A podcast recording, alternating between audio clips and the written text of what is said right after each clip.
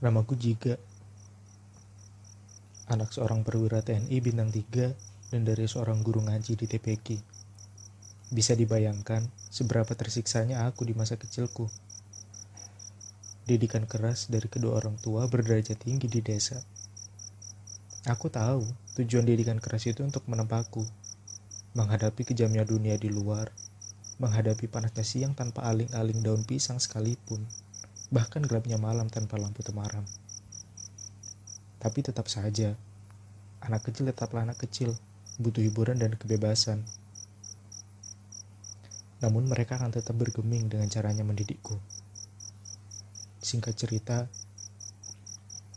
aku harus meninggalkan rumah yang terlihat kecil dan menyempitkan ini, yang nyatanya rumah ini sangat besar.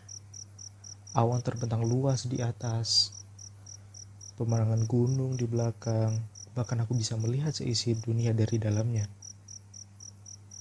Baru terasa betapa indah dan megahnya rumah ini setelah aku keluar dan meninggalkannya. Dari mana saja aku selama ini? Aku yakin tidak akan lagi kunjumpai hunian sepermai ini. Bahkan hotel bintang 5 sekalipun, aku nggak yakin. Setara pun tidak. Aku berjalan pelan, menapaki tapak demi setapak.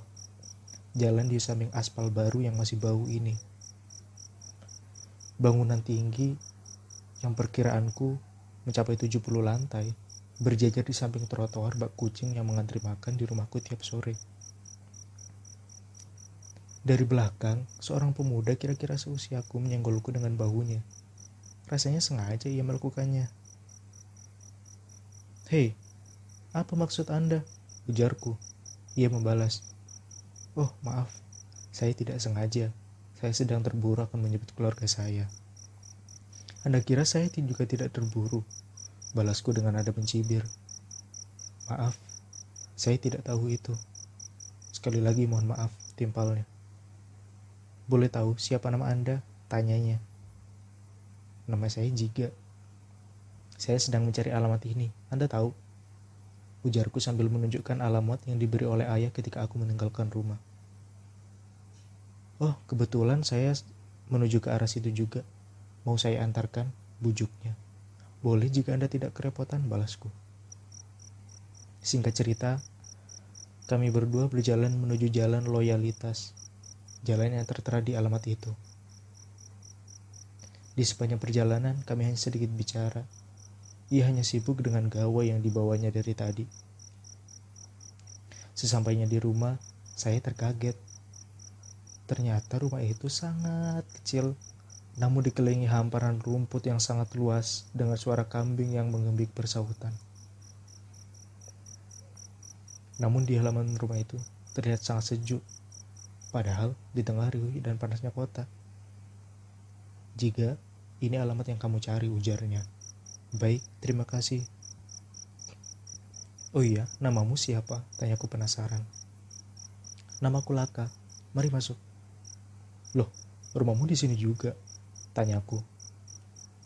Tanpa menjawab, ia menyeretku masuk ke dalam rumah itu. Ia bukakan pintu kayu yang sedikit berlumut. Terkagetnya aku, suara riuh menggelegar di rumah kecil ini berseru kepadaku. Selamat datang di rumah kami dan rumah baru, rumahmu yang baru. Orang-orang itu banyak sekali. Berpakaian beraneka ragam, seakan ini adalah pesta terakhir mereka. Hiasan-hiasan di dinding itu sangat indah. Makanan dan minuman berlimpah yang mengisyaratkan memang ini cara mereka menyambut tamu yang bahkan tidak mereka kenal pikirku. Ini pesta. Benar, ini pesta. Seumur hidup, seumur hidup, aku tidak pernah menghadiri pesta senyaman dan sangat ini. Meskipun sering aku datang ke pesta, namun ini satu-satunya sepanjang hidupku. Tak disangkanya, Laka di sepanjang jalan bermain gawai hanya untuk menghubungi keluarganya dan menyuruhnya untuk berkumpul dan menyiapkan pesta penyambutan untukku. Singkat cerita, euforia penyambutan sudah habis. Hari keduaku di rumah ini. Aku mulai diberi tugas-tugas untuk merawat rumah. Rumah yang kata Laka penuh sejarah ini. Sebelumnya aku diajak Raka berkeliling mengenal rumah ini dan area di sekitar. Sebenarnya sampai saat itu aku belum menemukan keistimewaan dan alasan mengapa ayahku memberikan alamat rumah ini sebagai tempat tinggalku di kota ini. Tetapi seiring berjalannya waktu aku yakin bakal temukan jawabannya. Tugas-tugas itu pun aku satu persatu selesaikan sesuai target. Hanya beberapa tugas yang tidak mampu aku kerjakan. Aku akan kabur dan menghilang dari Raka. Seringkali ia memarahiku dan jarang ia memuji pekerjaanku yang selesai dengan baik.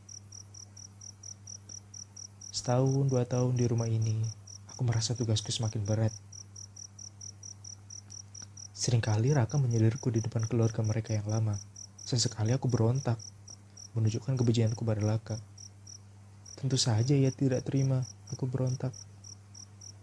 Rumah yang sempit ini seakan menjadi neraka terbakar semua. Suatu hari, Laka merangkulku menyelipkan sebuah surat yang terasa berat ke saku celanaku dan memintaku untuk membukanya ketika matahari akan terbenam. Rasa penasaranku seakan berusaha membuka gembok namun tidak bisa.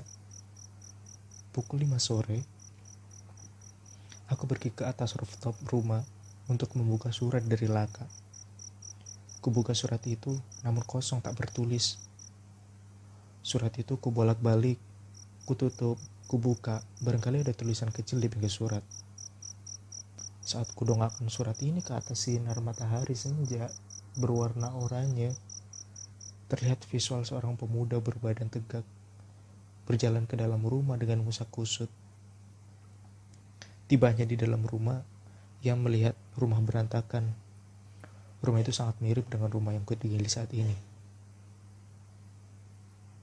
Pemuda itu membereskan barang-barang yang tergeletak di lantai, membuang sampah berserak, membenahi pintu lemari yang patah, menyambung tali jemuran yang putus sakit badai. Yang seharusnya itu adalah tugasku. Ia kemudian beristirahat. Dan kemudian aku datang dari luar.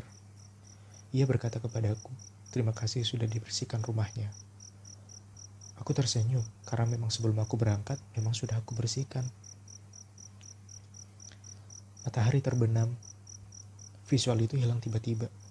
Aku bingung. Rasanya visual itu belum selesai. Ku bolak-balik lagi. Kali ini ku hadapkan surat ini kepada cahaya rembulan. Cerita berlanjut. Malam hari dingin, aku tidur di sofa dengan kaos dan celana pendek. Terlihat seorang pemuda membentangkan selimut kepadaku. Sesaatnya ia kembali membawa teh hangat dicampur jahe untukku. Cerita itu menghilang tiba-tiba, karena bulan tertutupi awan mendung. Aku berpikir keras, siapa pemuda itu? Mengapa wajahnya tak begitu jelas, seperti aku melihat wajahku sendiri? Lalu kututup surat itu, aku turun ke kamar dengan rasa penasaran. Kunyalakan lampu belajar dan kutaruh surat itu di atasnya. Aku melihat tulisan tangan bertuliskan, pemuda itu adalah aku. Setelah ini aku akan meninggalkan rumah ini. Tolong dijaga rumah ini dengan baik. Seketika itu, aku berlari mencari Laka dan meminta maaf atas segala yang pernah dilakukanku terhadapnya. Laka menyambutku dengan sangat meriah dan akan kulepas Laka dengan bangga. Karena surat itu Aku merasa bahwa rumah ini sangat hangat, nyaman, dan jauh dari kata reot. Rumah ini benar-benar menggantikan rumah ayah di desa.